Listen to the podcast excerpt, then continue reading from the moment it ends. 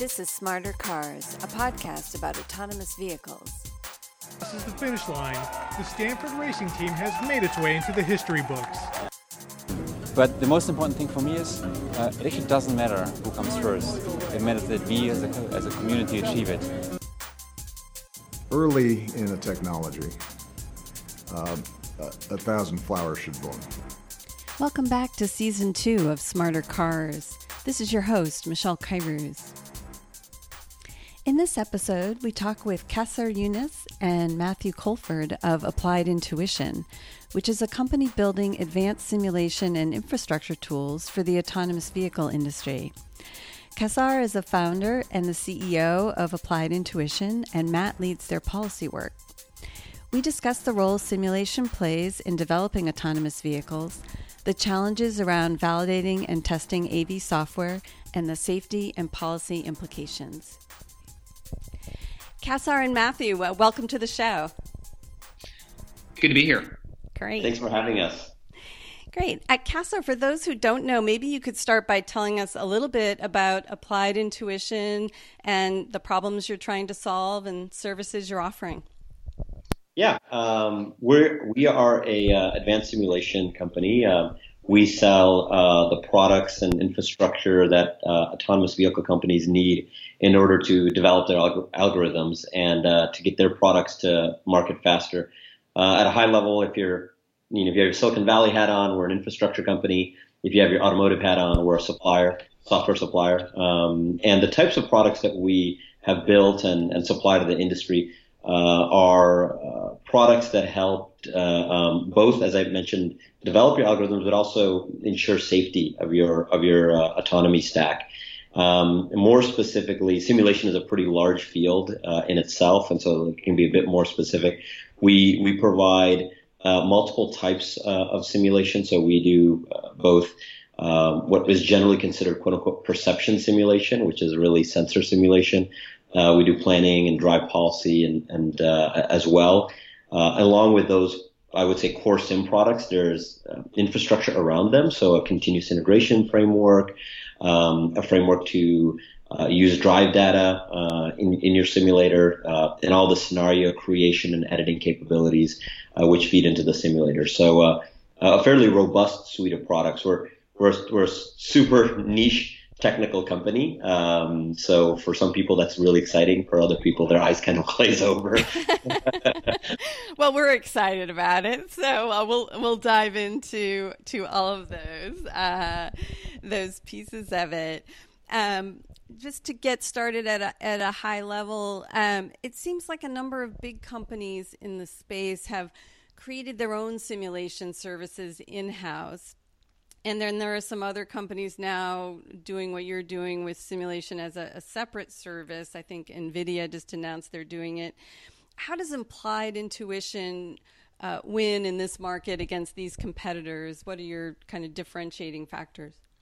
Yeah, I think uh, as, a, as a kind of market sector as a whole, there is um, you know precedence here that this is ultimately something that is bought off the shelf. Infrastructure as a whole is something that's ultimately um, any any any part of a, a, a, software stack, and we're not only talking about autonomy. We can use mobile as an example. You can use an internet and, and desktop as an example as examples. Anytime multiple companies have to kind of do that same undifferentiated heavy lifting, and building a sim product is heavy lifting. So you know, 30 to 50 engineers over multiple years. Um, there's uh, some uh, structural advantages of buying that because we as a company can go to uh, uh, a company that's consuming and using this infrastructure and say, hey, we can provide you best of breed for a cost that's a lot cheaper than building in house. And by the way, since we work with lots of different companies at different levels of sophistication, we can kind of see around the corner of the things that you you need to do. We we uh, there's a we, we never talk about our customers just because of the confidential nature of the business we're in. We we supply really to everybody in the industry, uh, but you could have an example where uh, there's a very specific example of where there, there's a there's a large uh, company working in AV that had done a lot of work in simulation and ultimately had to tear a lot of it down because they they didn't know um, some of the scaling uh, issues that would happen. Uh, they're they're and so that's one example of why just being it's, it's fundamentally out. So that's one kind of clear example of why uh, outsourcing fundamentally makes sense here. There's other precedents, and automotive simulation is not new at all. It's a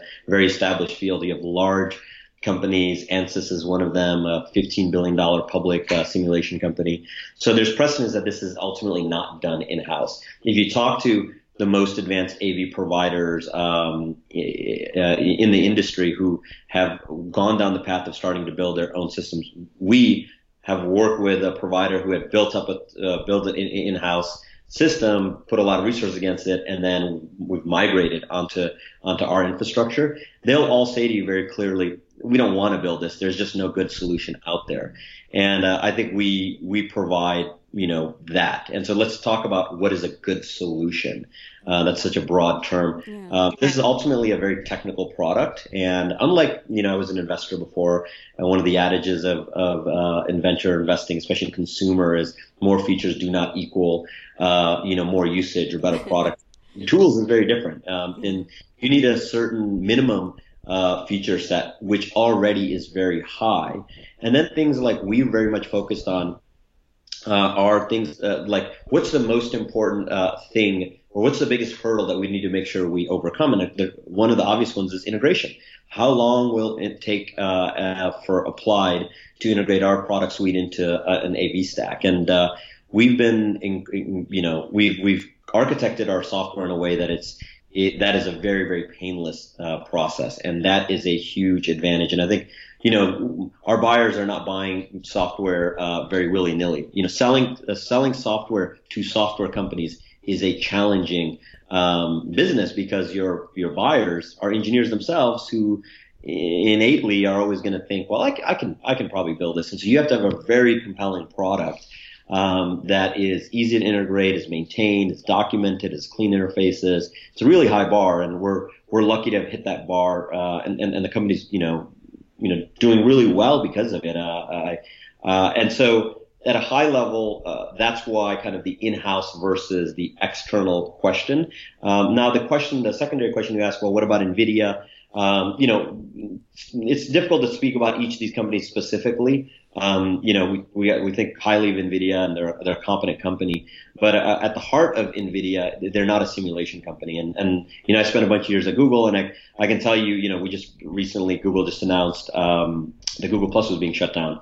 And, you know, Google saw Facebook come and Google's this giant with the best engineers on the planet in the late 2000s with billions of dollars at disposal and high margin business and they saw Facebook coming. Facebook comes, gets as big as, you know, and, and, and, and then, and passes Google and social. And so if Google can do, why, why couldn't they do it is really the question. Yeah. Why couldn't Google? And so it's because Google is fundamentally not a social company. And so I, I, don't want to extend that too too broadly to NVIDIA or any other player, but fundamentally we're a simulation company. Uh, so we have built everything custom uh, in-house. Uh, to, to really to really create that best of breed product. I mean, we have a very kind of unflinching goal uh, at the company, which is our product uh, and our infrastructure should be so good that the companies that are not using us are falling behind. And that's a pretty serious statement, and it co- comes with a, a, lot of weight. And I think if for any engineer who's listening uh, in the you know to the podcast, you kind of roll your eyes and like, well, that's got a, that's a real tall, you know, tall order, but I think that's what we're trying to do. That's what we're we're in business for. So these existing players, and you can go to the other players that are in the industry. There are a lot of great technical companies out there, uh, VIRES and DSpace. We already mentioned ANSYS. Um, all of them are were fundamentally built for something slightly different than what we are. We are a uh, autonomy simulation company, full stop. And uh, also, the last point I'll say this is a very long answer. So there's a last I, I want to say here uh, about uh, uh, about the market and dynamics of markets. We use technologies that didn't exist uh, just a few years ago, and whether that's uh, obvious things like uh, that any any other engineer would immediately recognize, like Kubernetes and WebGL, to to kind of more smaller and more custom um, software innovations that have happened uh, within the, the subspace of, of, simulation over the last couple of years. And we've baked all of that into the product. And so we literally can do things that other folks can't do. And um, and I think that's really important to highlight. If you're working in a code base which is even five years old, uh, that can that can preclude you from building a very compelling product. And make no mistake about it, this business is in, uh, providing infrastructure to AV companies. It's purely about the product. Um, the, the uh, it doesn't matter how well you're known or or, or uh, how big your brand is or how, how many you know how, how big your market cap is. The the engineers who are buying the product uh, have to be compelled through the product and, and, nothing else. And so that's why we're very much focused on on being the best uh, in, in, product. Super long answer. That's but, uh, okay. we, uh, we we like it. Um, so tell us a little bit about what the product actually looks like. It's a, a like a vir- looks like a virtual world. Uh, how is it different from uh, Grand Theft Auto? Uh, are there a number of driving scenarios programmed in? Take yeah. us through it.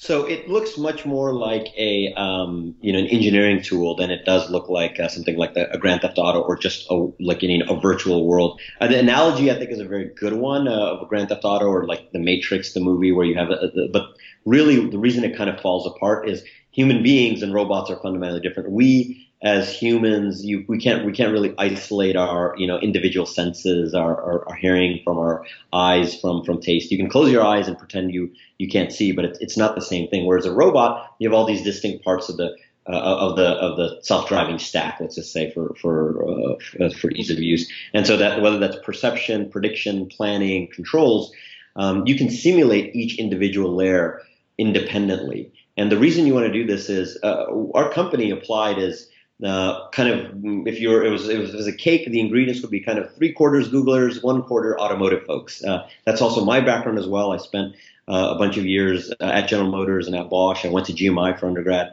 Uh, and then i worked at you know uh, google and y combinator and, and, and, startups. And so very much traditional silicon valley.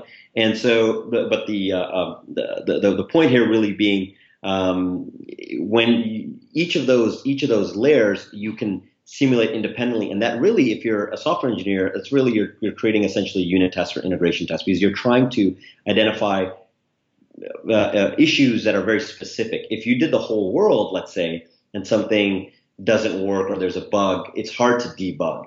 So I think analogously, the virtual world, uh, air quotes, is correct. But practically, it's it's not that. It's much more an engineering tool that's very specific to individual scenarios and individual sensors and, and, and, and the use cases you're trying to figure out. If you're a self-driving truck company, our product is, is different than if you're a uh, self-driving car company or if you're in, you know, if you're in construction or if you're in agriculture or, or, or another autonomous uh, vertical. So when you think about there being different things that you're testing, as you're saying, different for trucks or uh, different uh, variables that people want to test. Are you testing also things like weather and daylight, or you know, road conditions, uh, and things like that? Yep. Yeah. Uh, and and yes. So uh, we do that, and there are ways. Uh, you know, there, there, are ways to do that for different sensors. Again, that's why I think when I say air quotes of perception simulation, and why that's slightly a misnomer is because really you're testing individual sensors and we do you know we do fairly uh, uh, robust sensor simulation. So one way to think about simulation as a whole i mean it's i think again if you're you're, you're an engineer you understand there there are uh, uh, um, trade-offs for every decision you make. There there is no perfect uh, optimized solution. And so when you go into very high fidelity sensor simulation uh, and the easiest one to kind of think of is, is a is a camera, which is better, you know, which is indistinguishable, let's say, the human eye. Doesn't doesn't really exist, but let's for for sake of argument. Uh, well, that con- consumes a significant amount of computational uh, um, resources, uh, and so that's expensive. In other words, and so that kind of knobbing of, or like, you know, a volume knob of fidelity is something that's very important um, in simulation, regardless of what part of the stack you're playing in.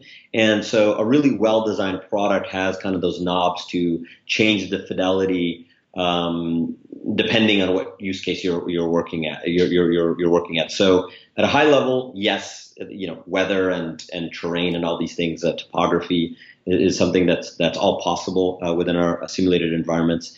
Um, but there, it's it's a more nuanced uh, it's a more nuanced actually uh, tool because you you don't want to do fully rendered worlds for every single scenario. It, it's not a, a, good use of computational resources. And when you're starting to do really large simulate a, a large amount of simulations, um, and this is this is where our continuous integration product really comes in. It can get very expensive, and so we work with our you know with our customers to make sure that those how do you how do you optimize uh, you know your infrastructure? You're not paying crazy bills.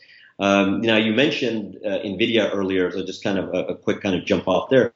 NVIDIA has very different goals, right? They almost want you to consume GPUs, and so that's one example of where the, you, when you're a hammer, everything's a nail. And for us, we're a simulation, you know, for autonomous vehicle hammer, so we're very we're very specific for AVs. We're not, you know, we're not selling GPs or something else. And again, I, I no no disrespect. I, I know the NVIDIA folks; they're they're very competent, uh, but that's that's just an example of why a purpose-built vehicle. For instance, we're, we're a custom simulation engine. We don't we don't use someone else's engine, and, and that allows us uh, to do a lot of things technically that other folks can't. Now, that's hard to do to, to build engines from scratch that for a brand new application is, is not trivial. It requires uh, roughly like a quarter of our team is PhDs, uh, in, you know, who really know simulation specifically very very deeply.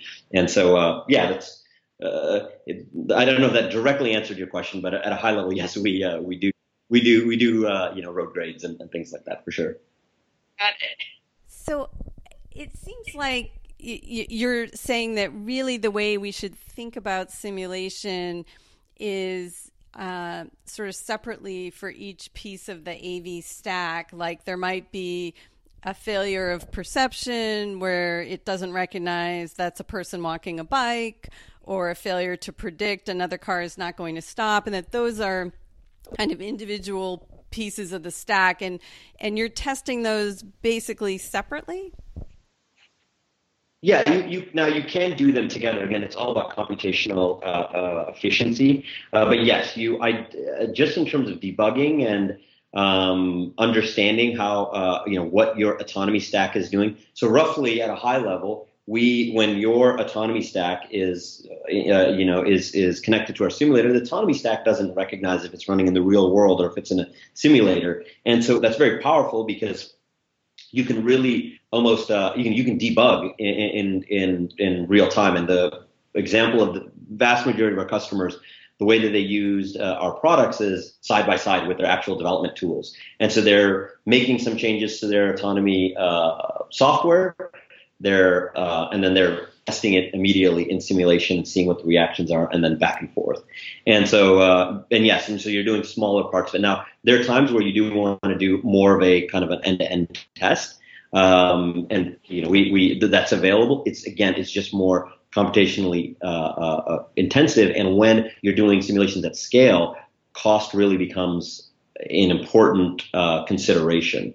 The the now, of course uh, you know, testing on real vehicles is way more expensive and much more dangerous, and and can can be a, a brand uh, can be a real brand hit, and and and of course a liability, just a legal liability. Um, but there's still a cost that can become very very prohibitively expensive uh, once you get to scale. So, what does the customer bring to you then in order to use uh, the simulation product? You're, do they have to have on road driving experience or data from real world testing? Um, what do they need to get started using your product? So definitely, um, the, the, the the answer to the direct answer to that, because I, I, give very long answers, so I'll, I'll, I've been over my many years of uh, doing things like this. I always get feedback afterwards, like try not to give ten minute answers. uh, I always get to the get to the really really nitty gritty. But at a high level, just answer the question directly. No, you don't you don't need real uh, world data. However, what I would say there's a kind of big asterisk there is you're developing any production AV system, and again, we're, we're not talking about the research case. Some folks use our simulator for interesting research uh, uh, uh, work uh, at you know whether it's a university or a research lab. Um, for production vehicles, you definitely you definitely want to actually have physical vehicles because you ultimately do want to test your AV stack on on the roads. Uh, I I think you know fairly confidently say you can't only do uh, this in simulation. You still do want physical. Now, there's another reason beyond just testing that you want vehicles driving around is because it's a great way to capture tons of scenarios and tons of experience, uh, tons of things that your vehicle sees, and and and we have a set of tools that allow you to get the most out of that drive data. So Um, the answer is no, you, you don't need to. We, we, we allow and we have customers definitely who uh, don't have vehicles and are just starting off and are just using syn- the synthetic environments and synthetic scenarios. Um, but ultimately, you know, our, our, kind of best best practices is you're gonna you're gonna use both real drive data and a, a synthetic data. So, what do you do with the real drive data? You know, I'm driving around the roads in Mountain View, and I've got you know all these uh, these drives recorded. Are you identifying edge cases, or what are you doing with the the real world driving data? Yeah, I think I think that's a, that's a part of it. Uh, there's a there's there there's a, a lot of value. Let's let's just even leave simulation out of the conversation. What why would you drive a vehicle uh, you know down El Camino? Um, there's there's you're getting data for uh, training sets. You're getting data for uh, just to seeing how your stack is behaving in different environments with uh, different scenarios. All of that, all of those benefits uh, you can ultimately put in also you can also get kind of a double double benefit of uh, in simulation. So uh, yeah, it's, it's, identifying edge cases, it's testing your stack. Um, it's, it's it's it's both simulation and physical driving go hand in hand. I, I think I think physical uh, you know vehicle research uh, vehicles driving out there and testing go go hand in hand. And and I think generally our recommendation again for best practices we we work with uh, really across the industry, both you know uh, Silicon Valley companies and companies that are that are in Detroit and Pittsburgh and in Europe and and in Asia, uh, small and large organizations, kind of best practices are are you know are are are that. And and and one of the advantages we have is because we work with so many customers is we can make sure our customers are kind of approaching simulation in the right way. Uh, it's kind of like you know any other tool. Um, it can be used very effectively with with consideration and in the right hands. And other for other people, you know, they they, they they wouldn't be able to extract that much value out of it if they're not using best practices and you know and are trying to solve very specific problems. I think the point that you're trying to really get towards is um, what's the workflow and uh, and uh, how does the work how does the workflow of physical driving relate to simulation? And I think it, it's it's back and forth. It's back and forth that you're using both. And so, um, is it, you mentioned that simulation kind of has a number of different use cases. Does an AV get better at driving different courses or different routes or facing different scenarios the longer you run it in simulation? Like, is it being used as a, a training the AI kind of tool or more just as a test to see where things are? Tra- training using synthetic data is still a big, uh, I would say, uh, research area. There are some definite values, and we, we've seen some of it. But generally speaking, I think if you're talking to production AVs, I think they're they're still a, uh, more of a question mark than uh, proven methodologies. There are definitely examples I can I can I can think of. But just uh, I, I can't discuss only because of, of the confidential nature of, of our customers that where you can use synthetic data uh, for training, but in terms of testing, um, simulation is very powerful uh, because you can uh, replay scenarios again and again with updates to your AV stack. And if you're if you've done software development, you know it's not uh, if you'll introduce regressions, it's when you introduce regressions, what do you do and how do you identify them? and um, and that's you know we're as much of a development tool as, as anything else. So simulation is really powerful for that, which is uh, let's say you know um, Matthew here has a uh, you know a self-driving car uh, um, software, and he's made some edits to. Uh, uh, you know how, how how it deals with unprotected uh, left turns or some other um, parts of the AV stack, these are such complicated systems. You just want to make sure, hey, all the scenarios we've kind of gone through in the in the past, we're still passing, right? You know, we haven't, we're not failing in certain cases, right? And that's what you want uh, simulation to really do. That's something you, it's just impossible to do in the real world. And it's sort of it's sort of an obvious point, but obviously introducing a software regression into you know a, a consumer application is, does not have the same real world sort of safety consequences as introducing some sort of software regression into an AV stack, right? So that's the other sort of thing that we like to underline is, you know, sort of that consistent testing and sort of consistent development process is obviously much more sort of critical just to the you know the performance and also sort of long-term viability of that of that AV provider. Yeah, and our, and our value proposition to AV uh, developers uh, really is the simulation itself is quite difficult, and it itself is software that needs to be maintained bug-free. And especially when you start scaling, there's a bunch of uh, you know work that you have to do to, to, to make sure everything kind of stays on the rails. Um, and if you you know our one of the one of the things that we like to say is you should work on your algorithms and your AV stack, not on the underlying infrastructure. And uh, so we, you know, it's kind of like uh, if you're into photography, the general view is like a good camera is one that kind of disappears into the background and allows the photographer to take photos that they are they see in their in their mind. And and we you know roughly are kind of similar like our, our infrastructure should fall into the background and it just should help you increase your development speed I, think one of the big questions around using simulation, as you said, you know, you introduce a change and then you're you're testing the left hand turns or what have you, is how do you know that that is going to translate in the real world? That if it stops for a pedestrian in the simulation, that the car will actually stop for a pedestrian in real life. H- how does that work? Yeah, uh, it's a, a, bit of a nuanced uh, answer. You're uh, specifically around validation and verification. Um, the, the, the I'll, I'll just go through the nuanced answer here, and then and then we can dive into any any aspects uh, aspects of it. You originally, you know, initially you want to do careful uh, comparisons on bench tests. In other words, sensors in labs. Uh, and then you ultimately move to specific tests in the real world, let's say your you know parking lot, or, and then you ultimately go against you compare your simulated uh, sensor uh, models against real uh, sensor uh, you know behavior in real in the real world. And, and I'm using sensor example. You can do the same thing for drive you know your your planning and, and prediction stack.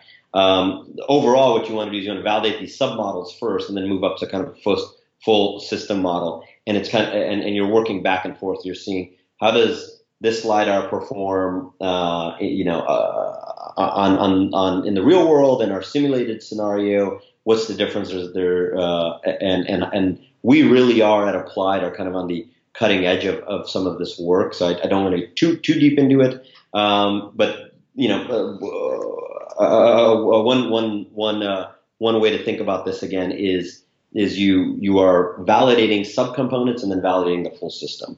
Um, but validation is a very, very big thing uh, with simulators, period, uh, and specifically also with AV simulation. We have multiple senior engineers on the on the team who've worked on validating um, simulations for things in like traditional uh, like diesel engines or, or fuel injectors for uh, uh, for reg- for combustion engines, and so these um, that type of experience is very very relevant because again, it's connecting the real world to the simulator world and, and, going back and forth. There definitely are ways to do it. ANSYS uh, and some of the, I would say, the you know, traditional simulation providers that are doing computational fluid dynamics have dealt with these problems for long periods of time, for you know decades, and and have pretty compelling uh, products. And it's taking some of those methodologies and bringing them into autonomy, um, but again appropriately because you know simulating radar uh, in, in, in kind of the, the highest fidelity is incredibly computationally efficient, something that's almost unusable uh, for autonomous vehicle uh, you know development. So it's it's validation is very important, as I think you, your your your question implies, and uh, there are there are methodologies to do it, and they all kind of uh, it's it's it's like uh, everything we've been talking about. They're all about gradient, so you do you it's stepping up to higher and higher fidelity. One of the uh, hard things about autonomous vehicles and uh, testing the reliability of the performance is not knowing that if an autonomous vehicle can perform perfectly fine on a given course, you know, let's say a hundred times, you know, is it going to perform the same way, you know, the hundred and first time? Um, if something doesn't work, if it crashes or makes a mistake, you know, it's easier to say, okay, that's bad. But how do you know if something's working well, uh, why it's working well, or if it will be repeated appropriately in the future? H- how do you think about that? So scenario, uh, if I if I read the question correctly, it's really about uh, specific scenarios and the repeatability of scenarios, and I think this is where simulation really shines.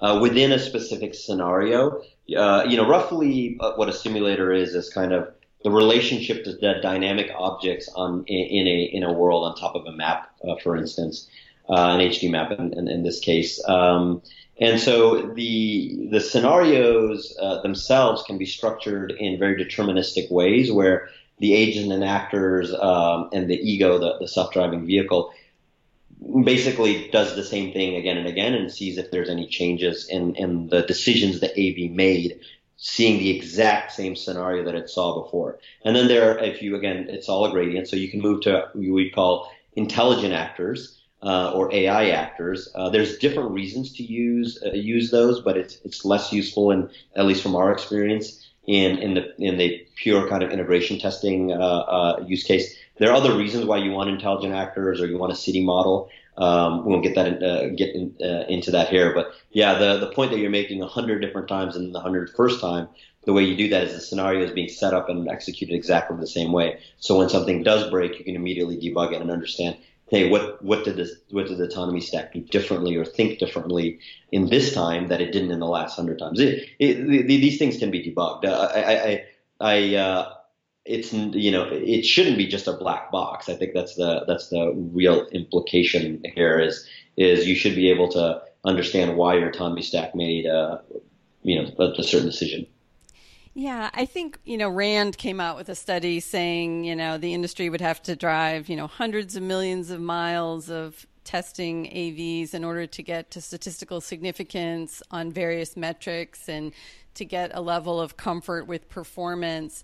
Um, do you agree with that, or does simulation uh, address that problem?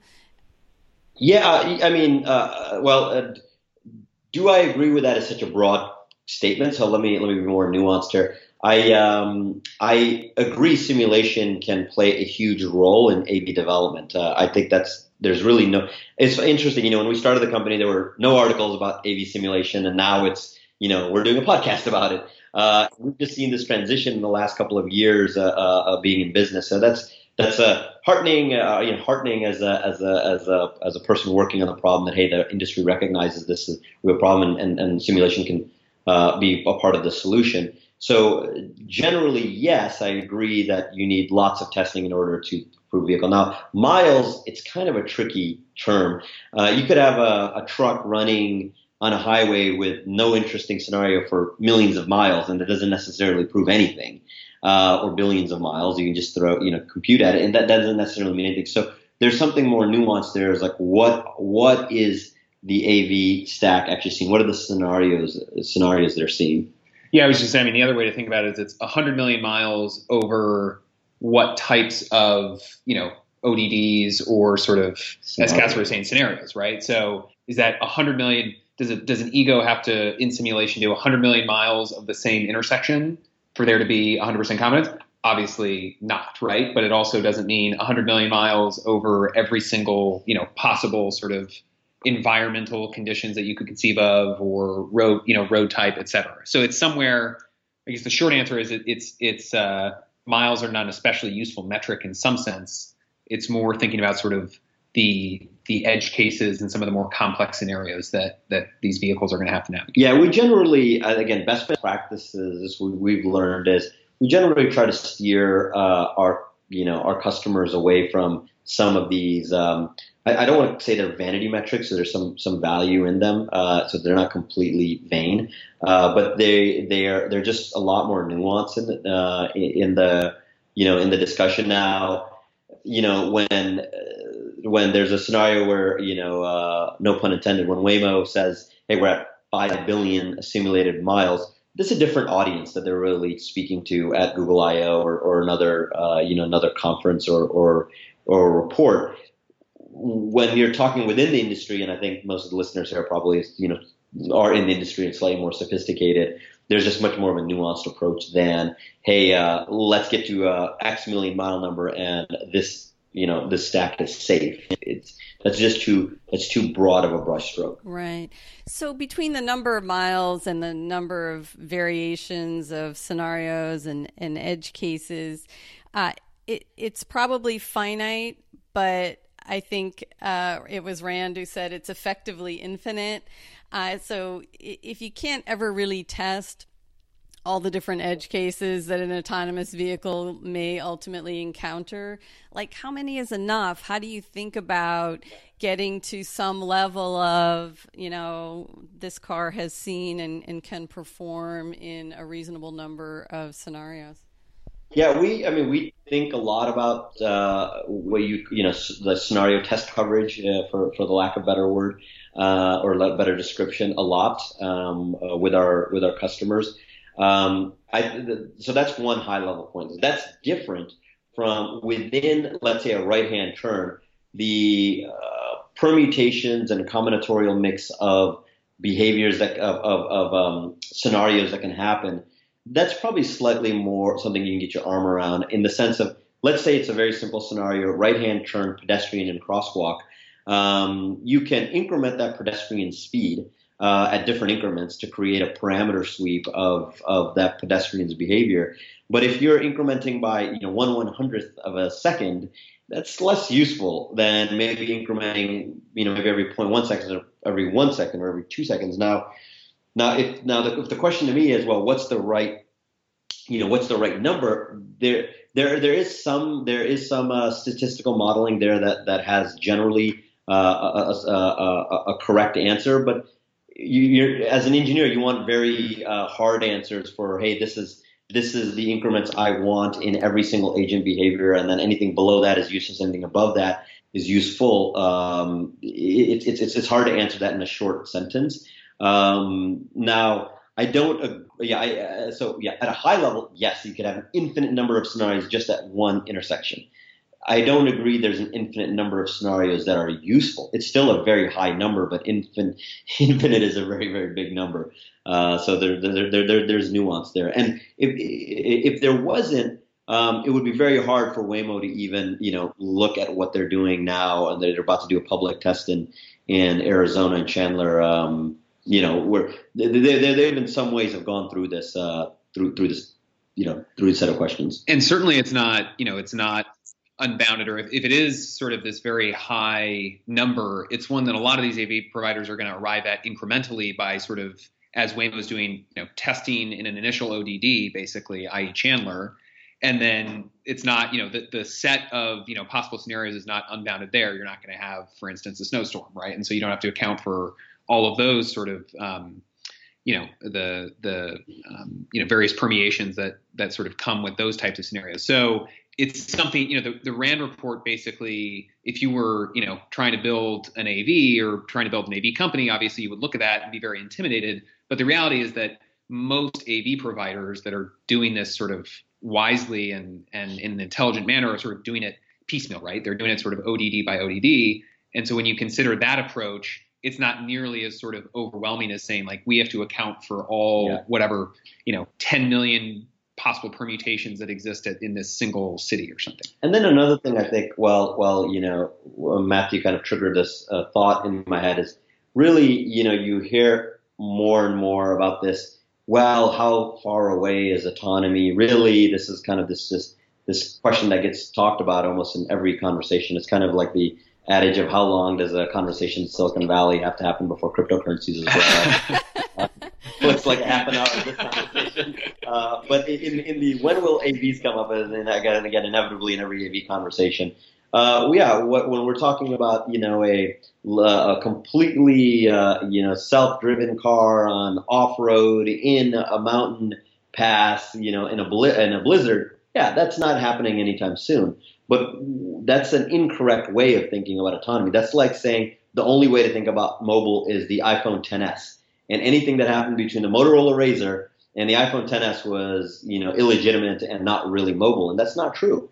Uh, the the first iPhone is quite revolutionary, and the 3S and the 4 and the 5 and the 7 and the 8. And so, um, you know, the, the, the point being is this concept of uh, incremental progress is something that is just hard for the human brain, the way that we think, to, to really grasp. And you know, if you look back using using the mobile analogy, you look back, do you do you remember thinking, "Wow, mobile is here"? No, you know, like most people didn't have that epiphany. Um, and there probably is, you know, one example that is, is probably when the smartphone tipped 50% in, uh, in, you know, 2011, 12 timeframe in the U.S. And you have around that time the, the, the, the, you know, advent of many of the powerhouse uh, mobile apps today, like uh, you know WhatsApp and Snapchat and Uber and uh, Instagram, etc. Um, and so I think autonomy is similar. Yeah, there were phones before uh, smartphones tipped 50 percent, uh, and I don't think anybody felt in 2011, 2012, wow, the mobile age is here. But there were many people working on on the problem set for many years before then, and then just one day you wake up and you see that almost everybody has a smartphone, and it's it's not something you, you talk about. And I think autonomy will be similar, except instead of every because everyone already has a car, many people have a car, many people use uh, uh, mobility.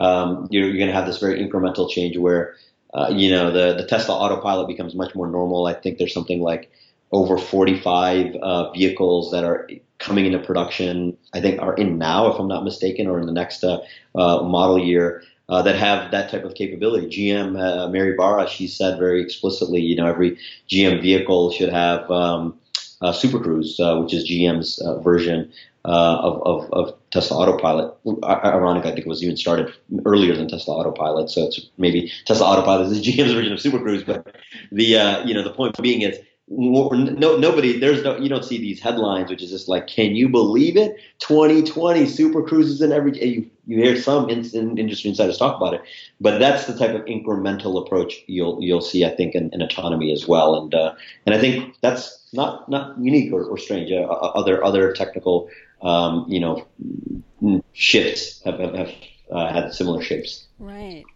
Let, let's talk a little bit about, um, about safety standards and you know sort of when cars should be allowed on the road you you raise the point of how it's going to be incremental uh, in in part because the ODD will increase for some of these vehicles as we go. Um, Matthew, do you think that government should require some sort of standardized test, perhaps in simulation for AVs before they're allowed on public roads? Yeah. So our yeah. So our view is that ultimately, yes, there is going to have to be some sort of you know third party external validation process, and there are a lot of parallels, sort of or analogies that you can think of. Uh, you know, for this kind of external validation, whether it's financial auditing or you know FDA drug trials or, or what have you, but sort of ultimately the most useful you know mental model or analogy for thinking about this is is driving as it exists today. I mean, you cannot sort of uh, under the current you know regulatory system, you can't show up to the DMV and say, you know, I drove around uh, Mountain View, uh, I didn't hit very many people, uh, I should be able to get a license, right? And so that's sort of you know at the end of the day, you can draw all of these comparisons you want, but I mean the FAA is another good example of this, right? There there are sort of independent um, validation processes that happen for for for the airlines for airline software a lot of it happening in simulation and one thing that's sort of important to stress is that you know this is not sort of we view this um, as win-win in the sense that at least initially i think the technical bar we think that the technical bar that governments whether it's state government or federal governments should set to allow you know that a AV provider has to clear before deploying is not one that necessarily has to be super comprehensive, especially if you're doing this on an ODD by ODD sort of basis. But it should be one that at least separates the quote unquote sort of unsophisticated AV providers from ones that have approached it in a really thoughtful way. And so, what do I mean by unsophisticated AV providers? I don't mean you know startups that are trying to build you know a vertical AV from the ground up. A lot of those startups are very sophisticated. I'm talking about ones where uh, you get you get a few sort of junior engineers that you know slap some sensors on a vehicle and want to deploy it. And there are unfortunately sort of a lot of um, states at this point where you could do that, and that's something that you know that's something that ultimately, if there's an accident, uh, it's going to set the industry back from a very sort of unsophisticated, quote unquote, unsophisticated AV provider.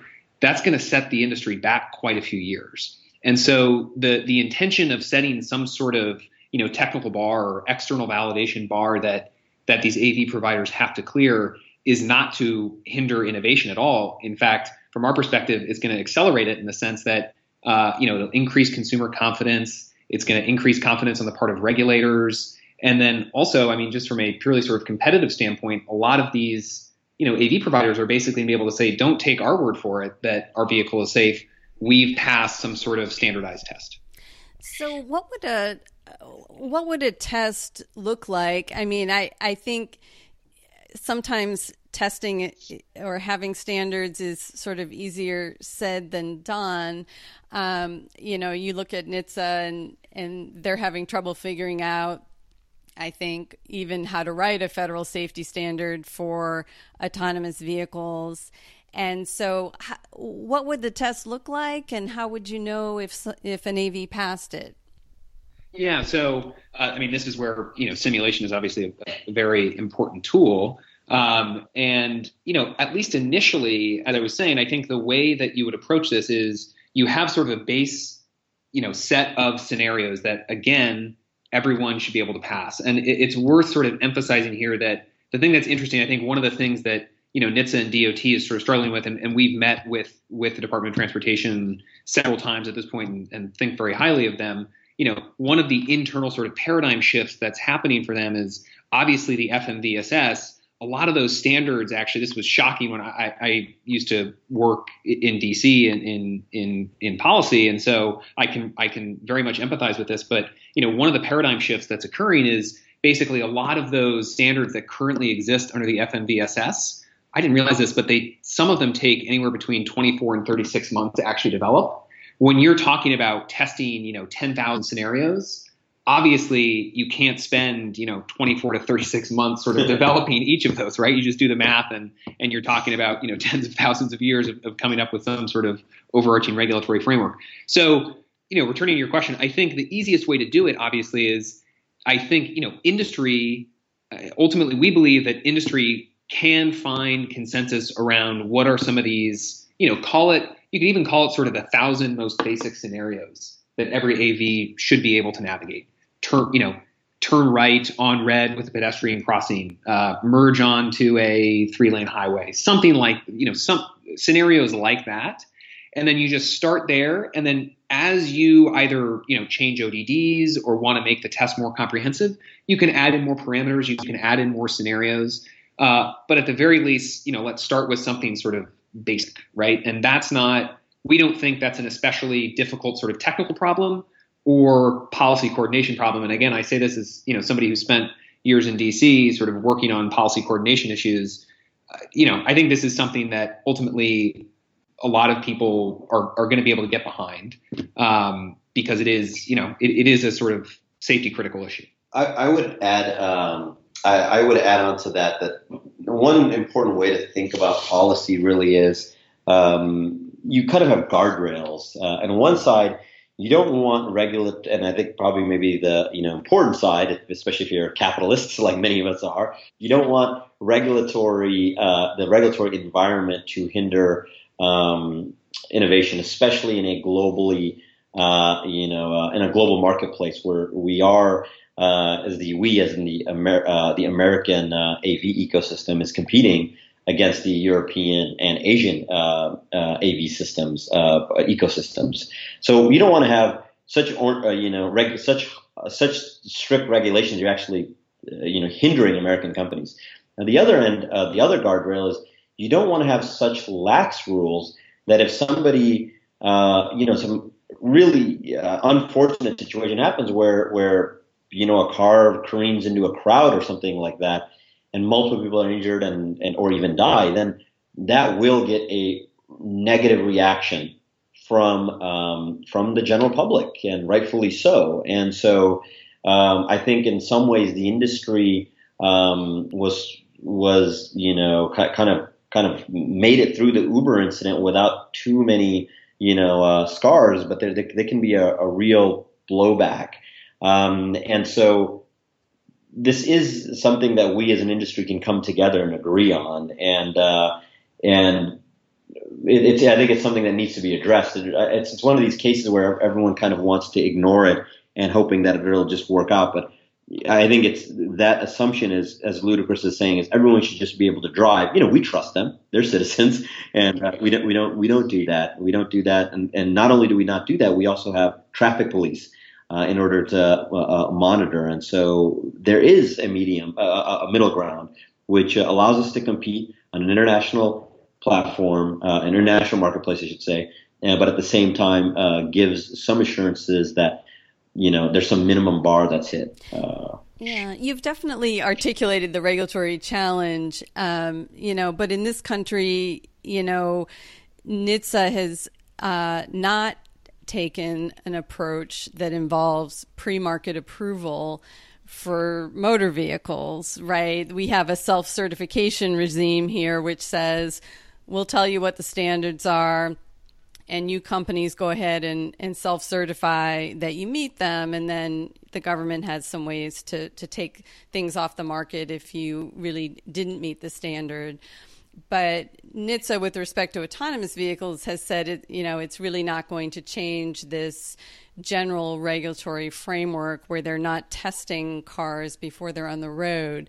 But it sounds like having this sort of a a, a safety test would require uh, government action before cars are, are sold or perhaps even before they're tested on public roads. Is that fair? Well, I, I mean, I think I think the I mean, uh, so at a high level, the, the, there there are certainly requirements for things like say your uh, you know a lane keep system or uh, uh, anti-lock braking system or your seatbelt or your airbag. You have to you have to hit uh, certain um, requirements. Now, the point being there, these are mature products that are generally commodities. So there's they're very, a very well known problem set, and that's why their self regulation becomes a lot a lot easier.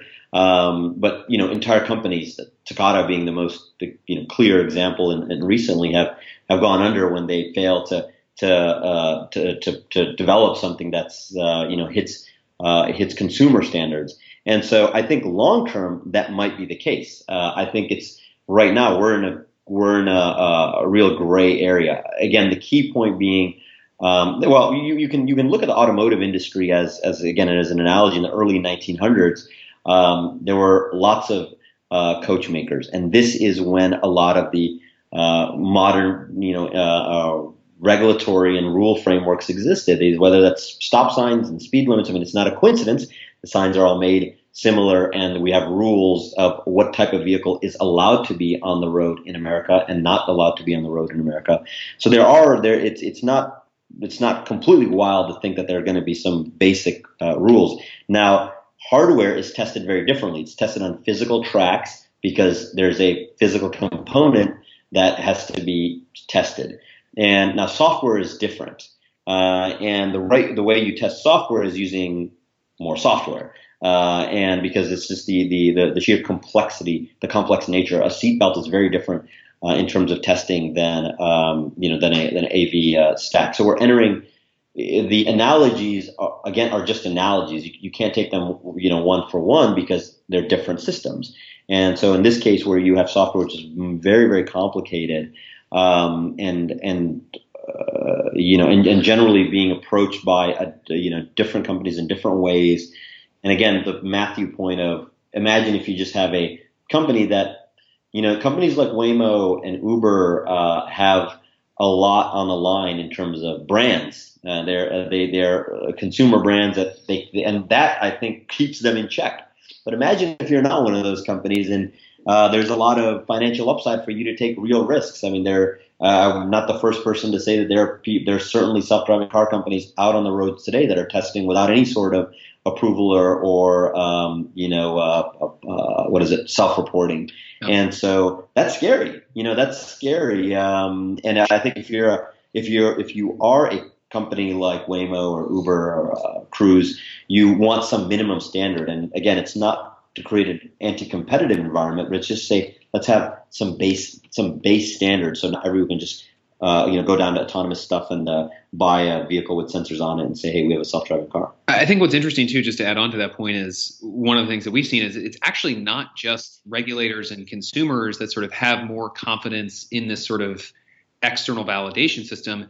If you talk to a lot of and the engineers in the audience will sort of appreciate this, but if you talk to a lot of engineers, they'll tell you that there are obviously risks associated with self certification, namely sort of overfitting. And you can imagine some of the sort of not conflict of interest problems, but you certainly have these. Uh, you know, it, it's much harder if you are trying to sort of self-certify and self-regulate uh, to claim that you know the the the system has sort of been fully verified to the same extent it would be if it was in the hands of a third party.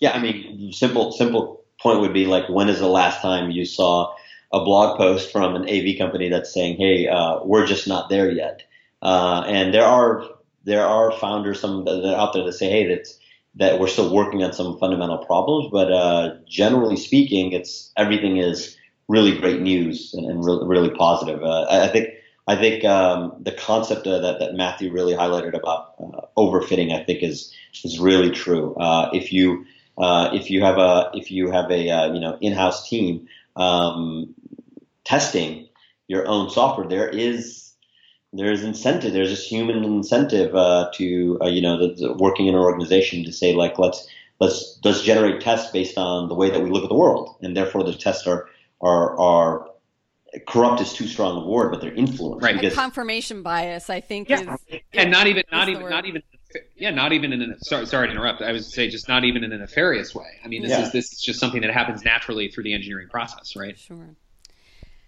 All right. Well, I have a final question for you guys. You've raised a Series A. I assume you're hiring. What kinds of engineers are you looking for?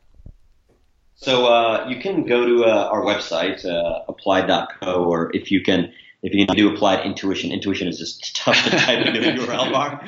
Uh, applied.co or appliedintuition.com. Uh, we have a careers page, and I think there's something like 10 or 12 uh, job postings there. They're very specific. So uh, at a high level, um, you know, we are looking for software engineers. That's really our bread and butter.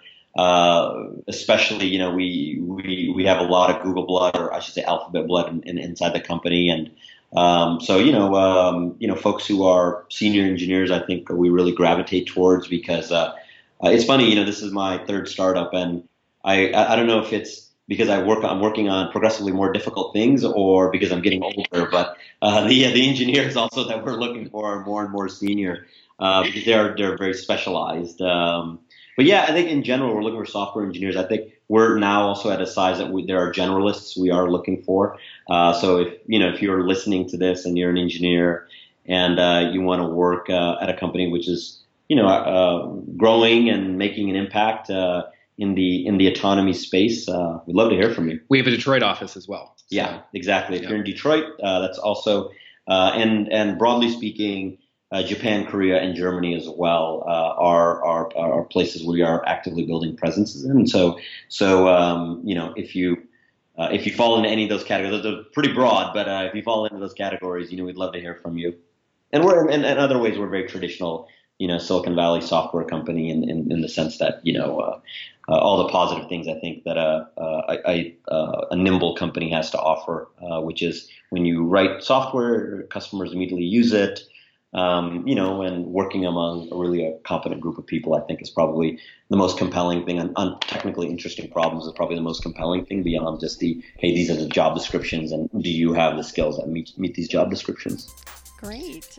Well, thanks so much for taking the time to talk with us today. Really appreciate it. Thank yes, you, thank, thank you, you, Michelle. Yeah, thank you for having us. All right, take care. Thanks again to Qasar and Matthew for joining us. We'll put a link to the Applied Intuition website and some other information in our show notes, which you can find on our Medium publication called Smarter Cars. Thanks again for listening. We'll see you next time.